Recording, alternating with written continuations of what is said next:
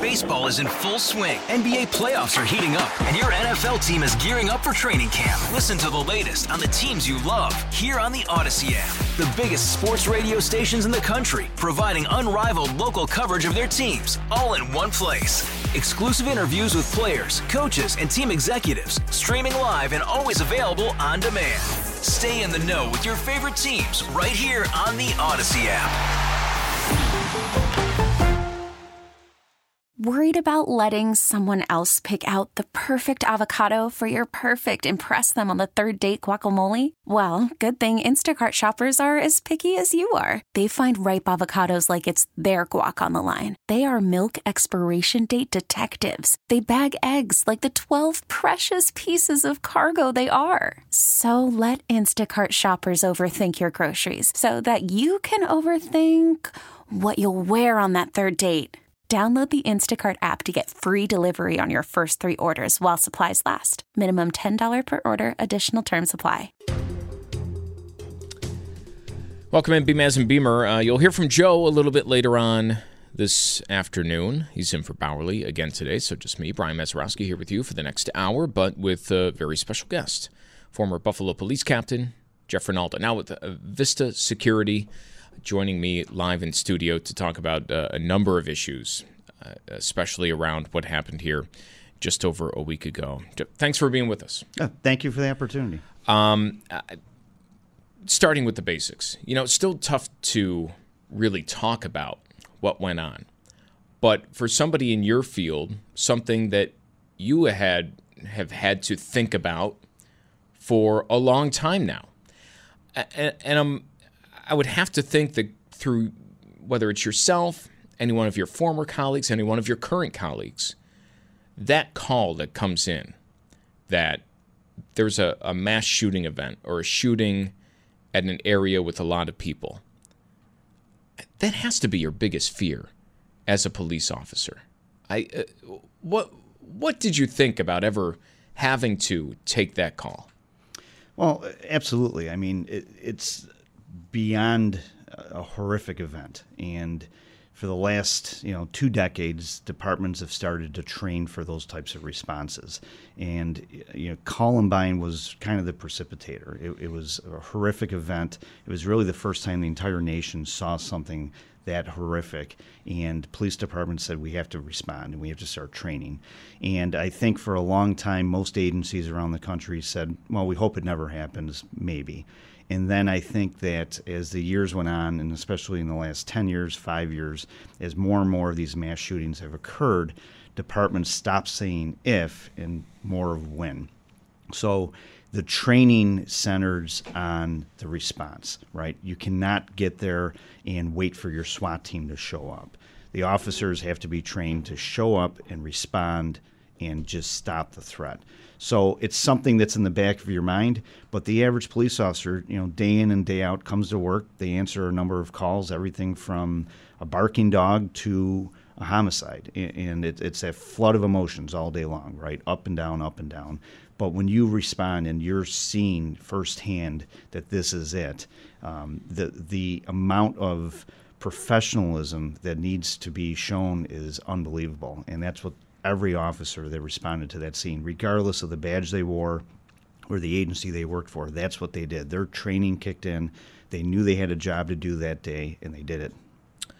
What can you tell us about that training? You mentioned Columbine, and I think the one thing that, you know, kind of most people know about that and how things changed is that response that, you know, it was treated almost, you know, a perimeter, we'll set up from the outside, you know, all these things that now you know not to do. It's the immediate response that's needed to help save lives. But what else goes into that training? You know, as, as much as you can tell us, when an officer arrives at the scene or uh, whoever it is gets that call, what happens next?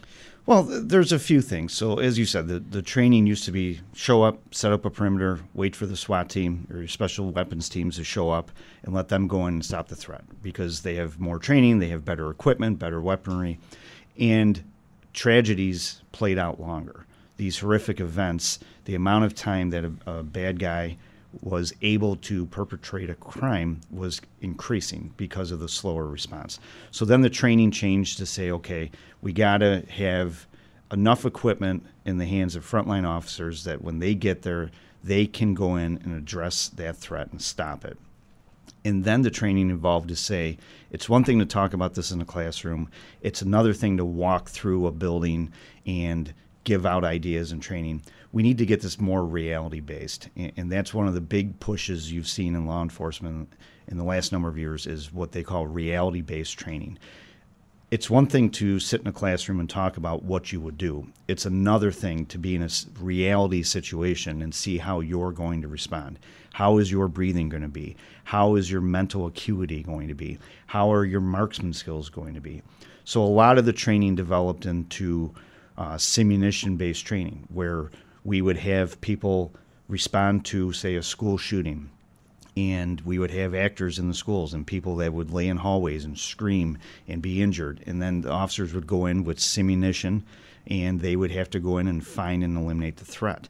And it taught us a lot. We looked at our response to that. We looked at what worked. We looked at what we could improve upon. And then we looked at what is the equipment that we need for these officers to effectively be able to do that job.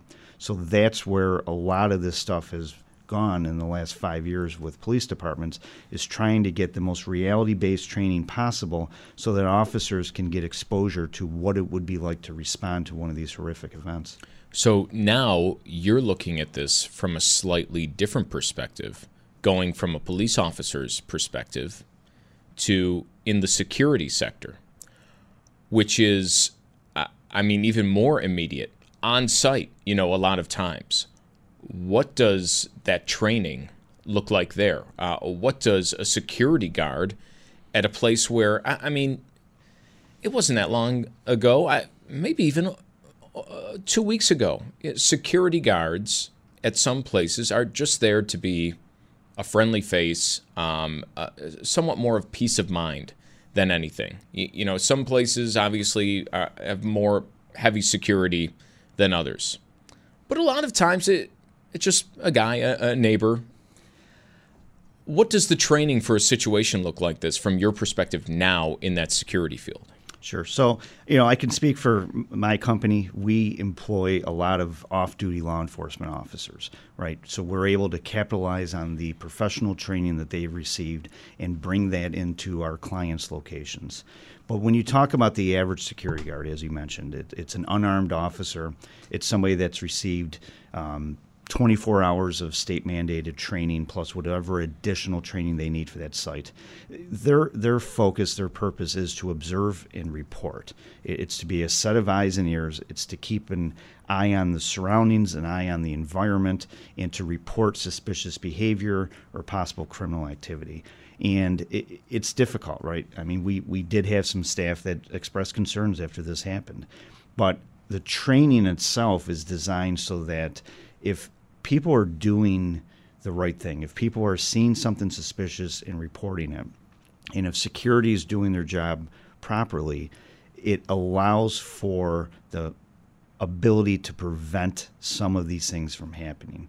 You you had a situation that unfolded last Saturday that unfortunately this person was dead set on carrying out this type of horrific crime. It, it appears as if security may have approached him the day before and thrown him out of the store. But it's there's no one magic answer to stop these things. So day in and day out, security officers do an amazing job in this country of just being that front line of defense, seeing something, reporting it, intervening, de-escalating, and that's what security is about in terms of stores and other locations that you will see, as you said, the average security guard. That everything you just said seems to apply in this case too, right? We've heard a lot in the last week about Aaron Salter, his heroism, likely saving lives, uh, former Buffalo police officer, been working security at that location, but he couldn't stop somebody who was heavily armored, um, as you mentioned, dead set on carrying out this horrific attack. From that security standpoint, I mean, what more can be done? Should we be talking about more heavily armed security, more heavily armored security? Is this just something that, you know, maybe uh, could have played out slightly differently, you know, just had this person not had one piece of armor in one place? I, how do you react to this? Well, I, I think you make a very good point. It all comes down to chance to a certain extent. You know, had Aaron's round hit him in the thigh or in the leg or in the face, this would be a totally different conversation we're having today. Unfortunately, his round, it appears, struck him in his vest, and, and it did not have the intended effect. So it, it, it's a delicate balance. I, I think after tragedies like these occur, there's there's a spike in requests. I know a lot of our clients have requested additional security. Now they want armed security. And I think what you have to do is you have to look at these things in terms of the probability of them happening. Um, although the number of these instances are going up around the country, I believe year to date there's been one hundred ninety-eight mass shootings in the United States of America. You can only protect to a certain level before you begin interfering with the operation of the business. So if you look at what we do at the Bills Stadium or at KeyBank Center, we set up virtual perimeters. We utilize the Erie County Sheriff's Office to provide that frontline protection so that if, God forbid, somebody was to show up with evil intent, there, there's the ability, the equipment, the training necessary to stop that. We then have a second layer, which is the unarmed security officers conducting screening. We're looking for weapons and other things to ensure that somebody cannot bring the tools of that into the stadium so we can protect people. It's very similar with what school districts are doing now. I know Niagara Falls uh, School District has invested in weapon screening technology. They want to do the best they can to ensure that a mass casualty weapon does not get brought into the school.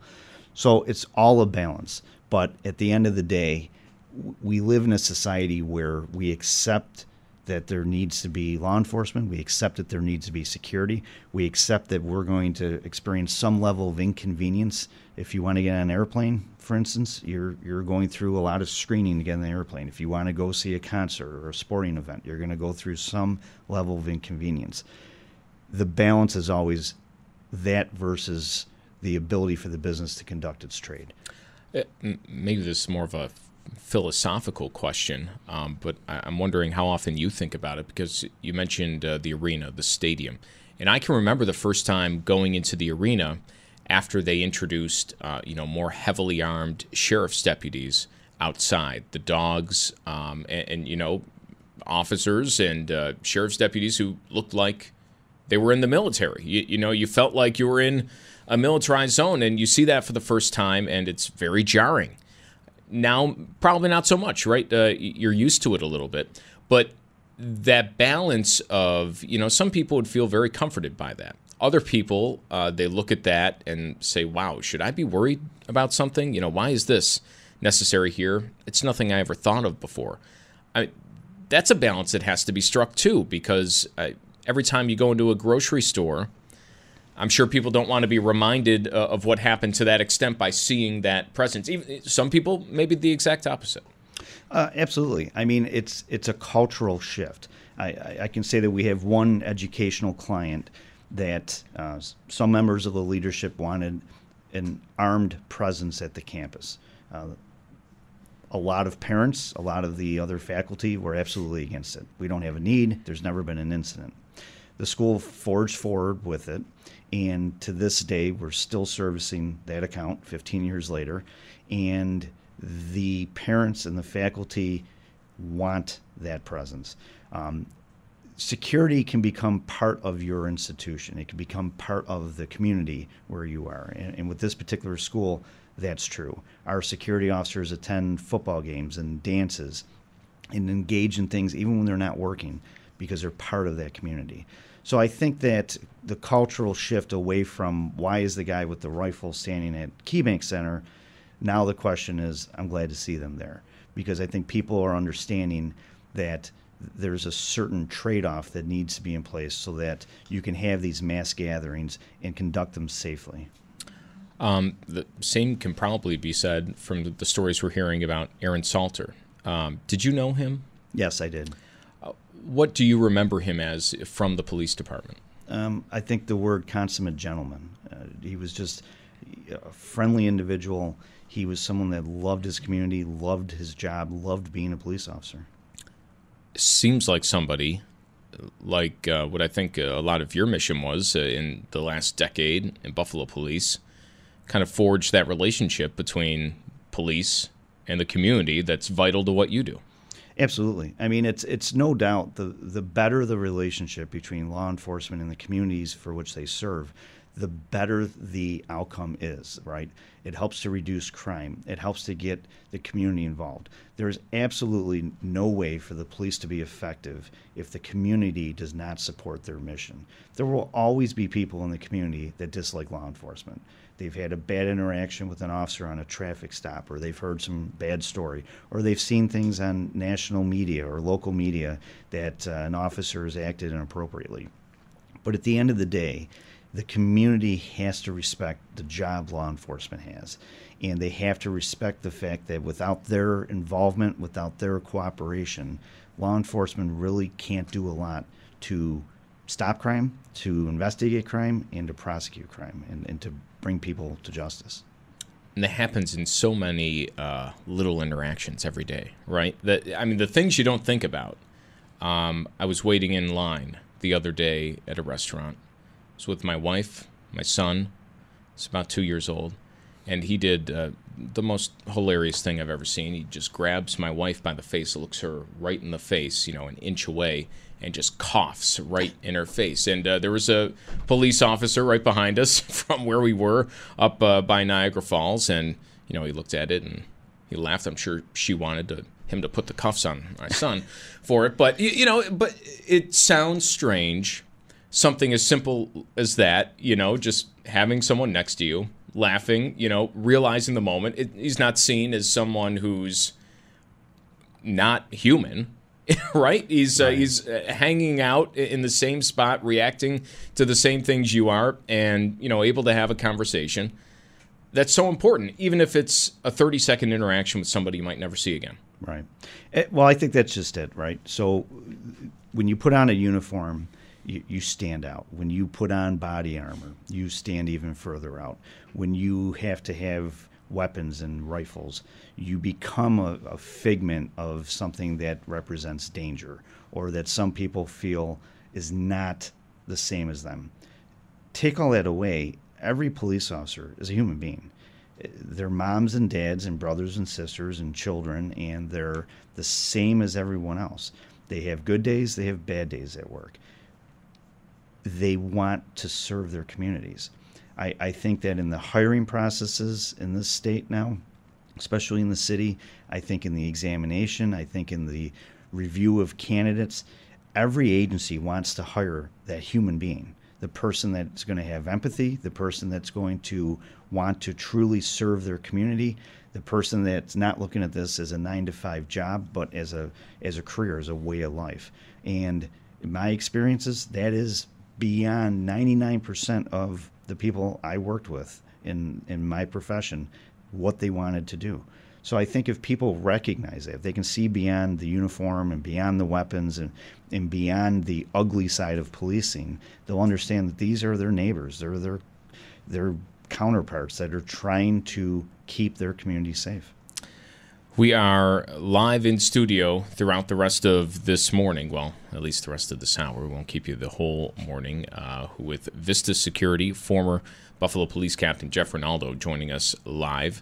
Uh, coming up, we'll talk a little bit more in depth. Uh, the background of this person, so much has been said about why this person wasn't on the radar, given some of the red flags in their past. What does the radar look like? How are red flags followed up on? Whose job is that? Uh, how easy or difficult can it be? All of these issues still to come. You're listening to B M A S and Beamer on W B E N. Welcome back. Brian Mazurowski here with you for the next uh, half hour or so up until about ten o'clock. I'm joined live in studio. Vista Security, former Buffalo Police Captain Jeff Rinaldo, talking uh, about a whole host of issues surrounding what happened last Saturday here in Buffalo. Um, and, and obviously, we've been kind of looking at the security aspect of this. I, a grocery store. What what runs through your mind when you hear grocery store? Because we have uh, we've seen it, unfortunately, in this country before. But then uh, when you think mass shooting, it's probably not where your mind goes. Um, you, you think of these bigger events or, or festivals or concerts or, or something like that. When you heard grocery store, was that surprising? It it, it was. I mean, it, as you said, you know, you, you hear mass shooting. I think most people's thoughts initially go to a school, because there's just been an unbelievable number of school shootings in this country. And then you probably think of venues, what we saw in Las Vegas, the Route ninety-one uh, tragedy that occurred, where a lone gunman was able to kill, I, I believe, fifty-eight people, lost their lives, hundreds were injured. So, yeah, when you hear grocery store, it's it's not the usual venue. Um, it's definitely, you know, it's a soft target, meaning it's very hard to secure. You know, there's we talk about a balance. What what can a business afford in terms of security? Uh, you know, I don't think that the average grocery store can afford to have six armed uh, security officers on their property open to close, right? It's it's all about that balance.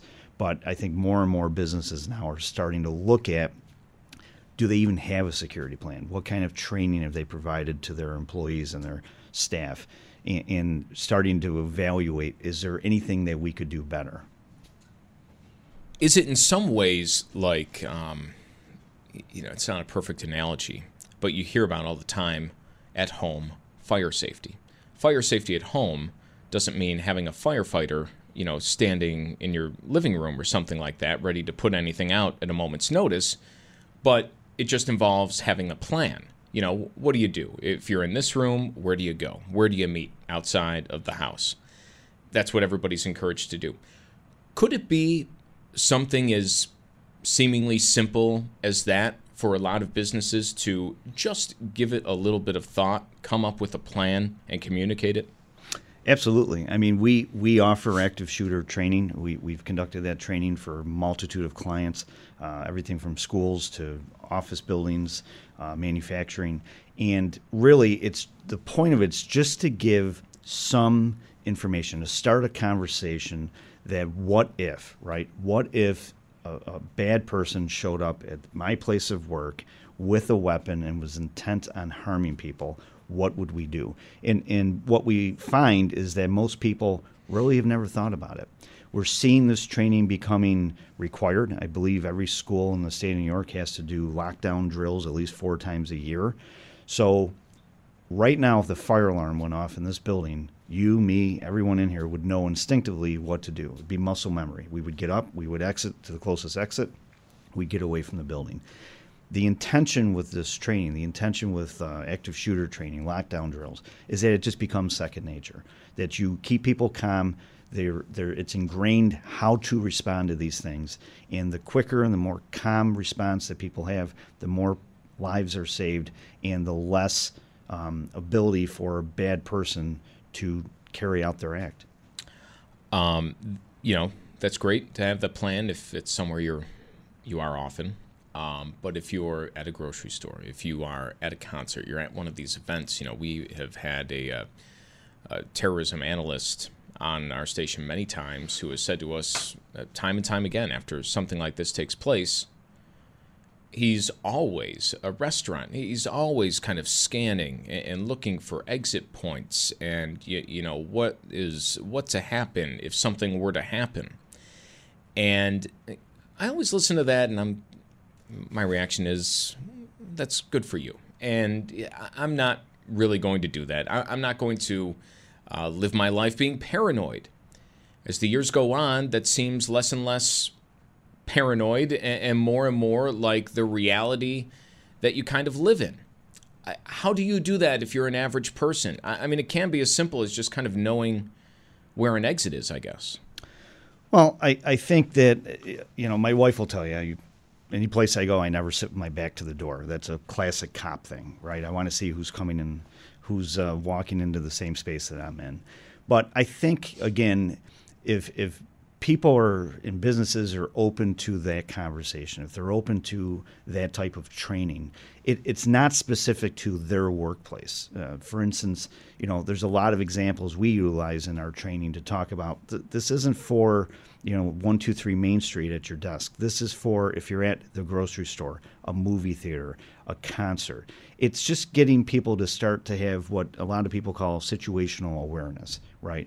Where you do take note of where is an exit. If I'm in a movie theater, where is the closest exit? If you're out and about and you're at a public venue, where is the closest gate to get out of there if something happens? I would say that you definitely uh, do not want to have to live in a state of paranoia. You don't want to have to live in a state of being afraid to go out and live your life. But I think more and more people are starting to be open to the idea of exposing themselves to some of this training, to some of these skill sets, so that if, God forbid, this happens, they have at least a little bit of knowledge on how to take care of themselves. Because unfortunately, when these things happen, your safety is your responsibility. And you have to be able to react to it, and you have to be able to remain calm and do everything you can to get yourself out of that situation. And, you know, it's where the fire analogy maybe comes in again. You're not walking around every day living in, you know, a state of paranoia because there might be a fire. But as you mentioned, in the back of your head, somewhere deep buried in there, an instinct will kick in if you hear that fire alarm. Absolutely. And and that's the goal with, in the schools anyway, with a lot of the lockdown training, is that it's not panic. You don't need eight hundred school-aged children in a building screaming and running around frantically if something bad happens. You have to have an orderly response to that. And the way that you do that is exposure to training and then doing the training, having X amount of drills a year, and then even auditing that. How well did we do on our lockdown? Were the doors locked? Were the children quiet? Did the teachers do what they were supposed to do? And again, the more that you're exposed to it, it lowers your paranoia. It helps you to understand how to react.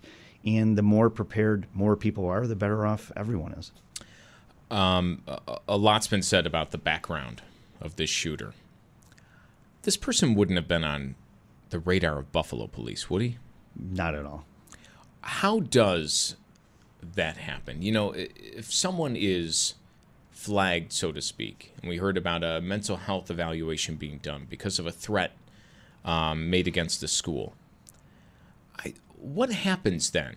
And when does it rise to the level where someone is, you know, quote unquote, on the radar?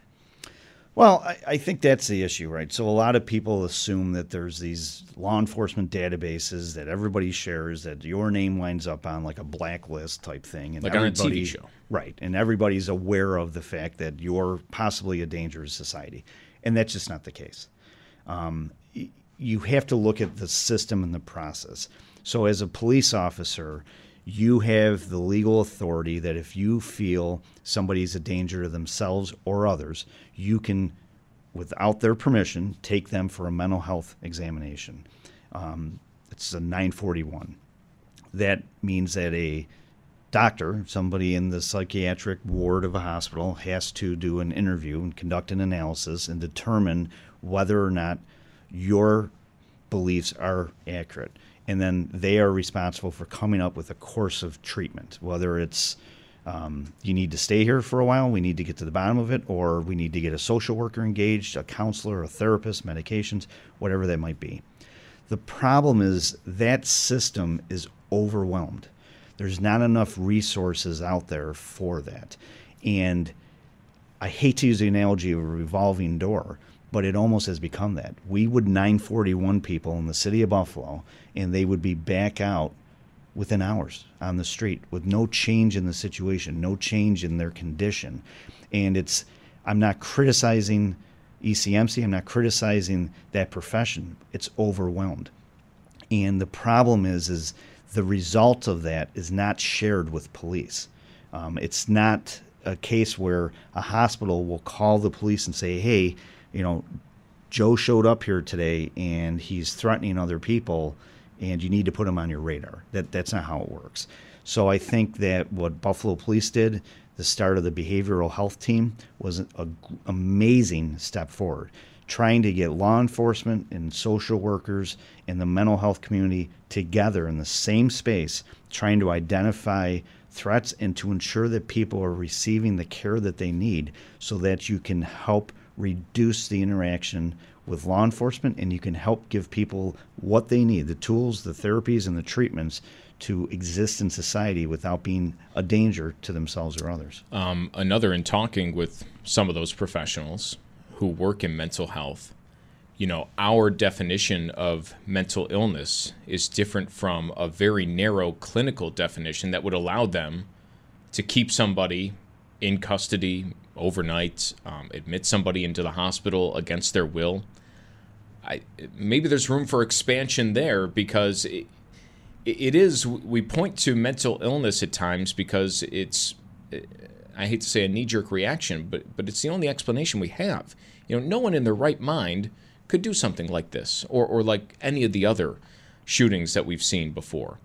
Yet, that doesn't mean that they necessarily fall under this very strict umbrella of mentally ill, uh, which I think is hard for a lot of people to wrap their heads around. Absolutely. I mean, you know, undoubtedly we've all uh, known somebody or been, you know, an acquaintance of somebody, and you've made the comment, oh, he's crazy. Well, like you said, what does that mean? And the problem you run into is it's a very delicate balance between free speech, where people can say things that other people will find absolutely disgusting, mm-hmm. and their legal right to do it. And in terms of mental health and mental hygiene, I think that you're seeing more and more public acceptance of the access to those resources for people. You're seeing it, especially in law enforcement. We we definitely have had a very have a very robust mental health program where counseling and peer-to-peer support groups are becoming much more common, because you cannot do what law enforcement officers do without experiencing some amount of trauma, some amount of grief, some amount of just, I need to talk to somebody, I need to get this out. And the more that's accepted in law enforcement, and the more that's accepted in society as a whole, I think the better off this country will be. But it's, you know, when you see what happened last week, everyone wants to point and say, well, this this guy was crazy, he was nuts, how did the mental health community not catch this? How did the police not catch it? And, and it's just, it's there's a lot of silos. What's uh, HIPAA protected cannot necessarily be shared with law enforcement. And what law enforcement has can't necessarily be shared with the mental health community. So I think that there's uh, gaps that need to be bridged between that cooperation in things like the embedding of social workers and counselors with law enforcement is definitely a great move in the right direction to start to address those concerns. Um, you mentioned mental health within police. Has that shifted? Uh, is there a resource available? So much attention is, you know, put on a first responder, somebody who would have responded to the attack that day, who was right there. Uh, but even beyond that, somebody who had to go inside that building for evidence collection the next day, you know, after an immediate threat is over, but still seeing that devastation that's left behind. I, I can't imagine having to show up to work the next day after that and continue about your day. What what do those resources look like? And are they being taken advantage of? I think people still have the uh, you know mindset that, oh, you know, sure, they talk about mental health being available for police officers, but you know, most of these officers would be too scared to say, raise their hand and say, yeah, I, I need to take advantage of that. Well, I can tell you, you know, the first police academy I went to almost twenty-five years ago, it, there was zero, right? I mean, it, it, you didn't talk about it. It was part of the job. You had to be a tough guy. You had to just go to these horrific scenes, see terrible, terrible tragedies, and people dealt with them in kind of self-destructive ways, uh, whether it was alcohol or, or drugs or bad marriages, and just there was a lot of negative side effects of that.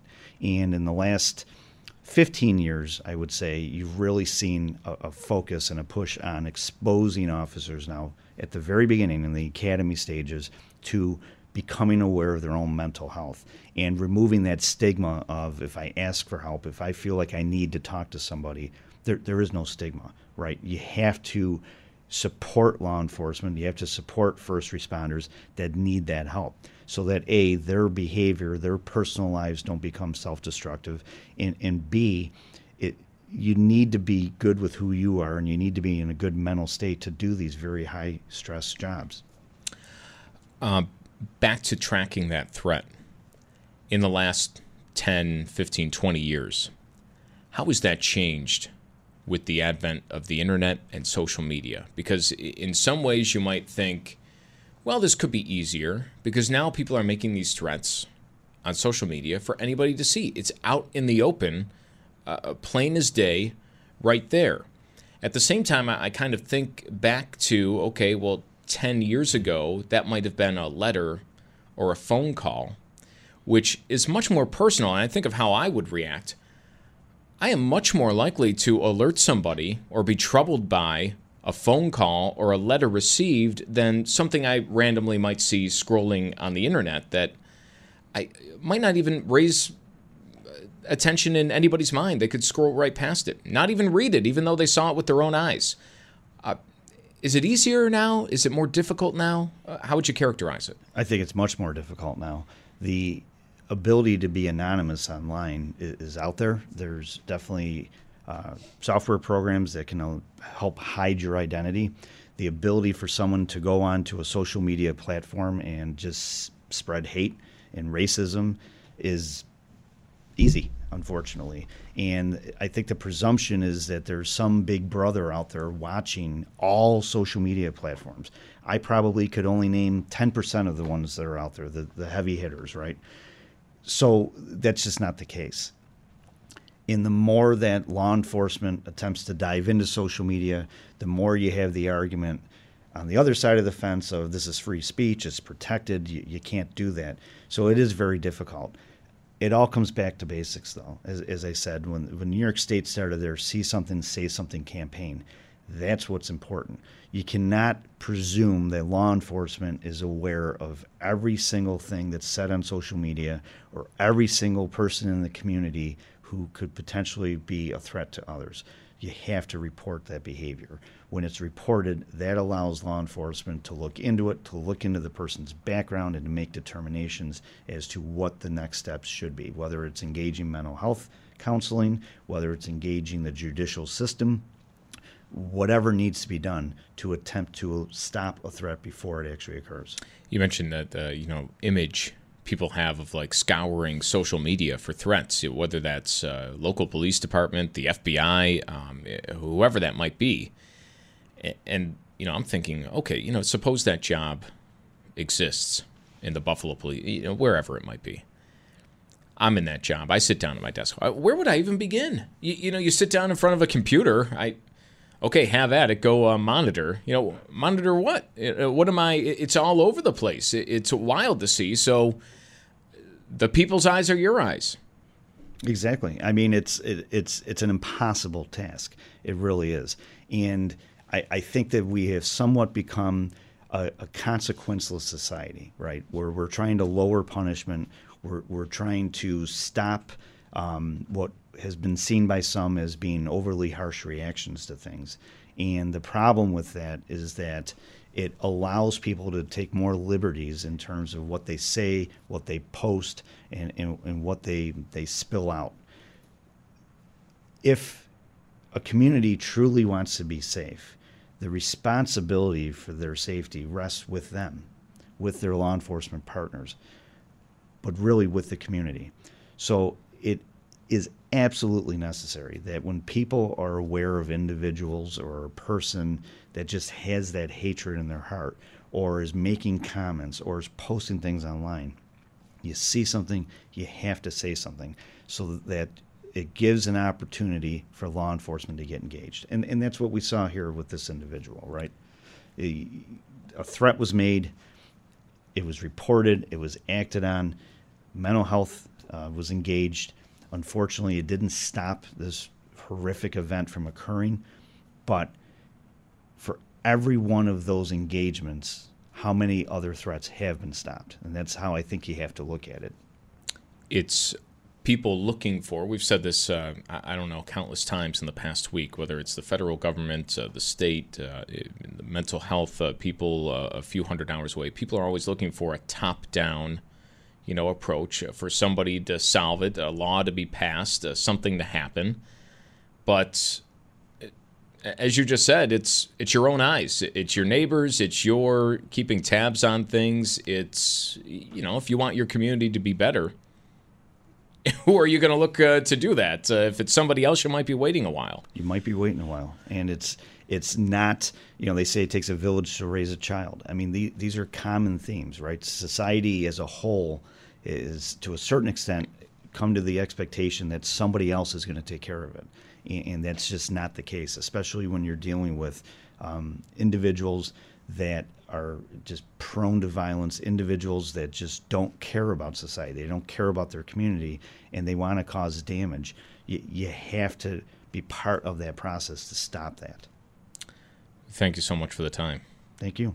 Um, great to have you in here. Always great to have a conversation with you and uh, an extensive interview. If you missed any of it, it'll be available on demand, W B E N dot com, and the B M A S and Beamer podcast tab. Former Buffalo Police Captain Jeff Rinaldo, now with Vista Security, talking uh, about a whole host of issues related to this past Saturday. Baseball is in full swing. N B A playoffs are heating up, and your N F L team is gearing up for training camp. Listen to the latest on the teams you love here on the Odyssey app. The biggest sports radio stations in the country, providing unrivaled local coverage of their teams, all in one place. Exclusive interviews with players, coaches, and team executives, streaming live and always available on demand. Stay in the know with your favorite teams right here on the Odyssey app.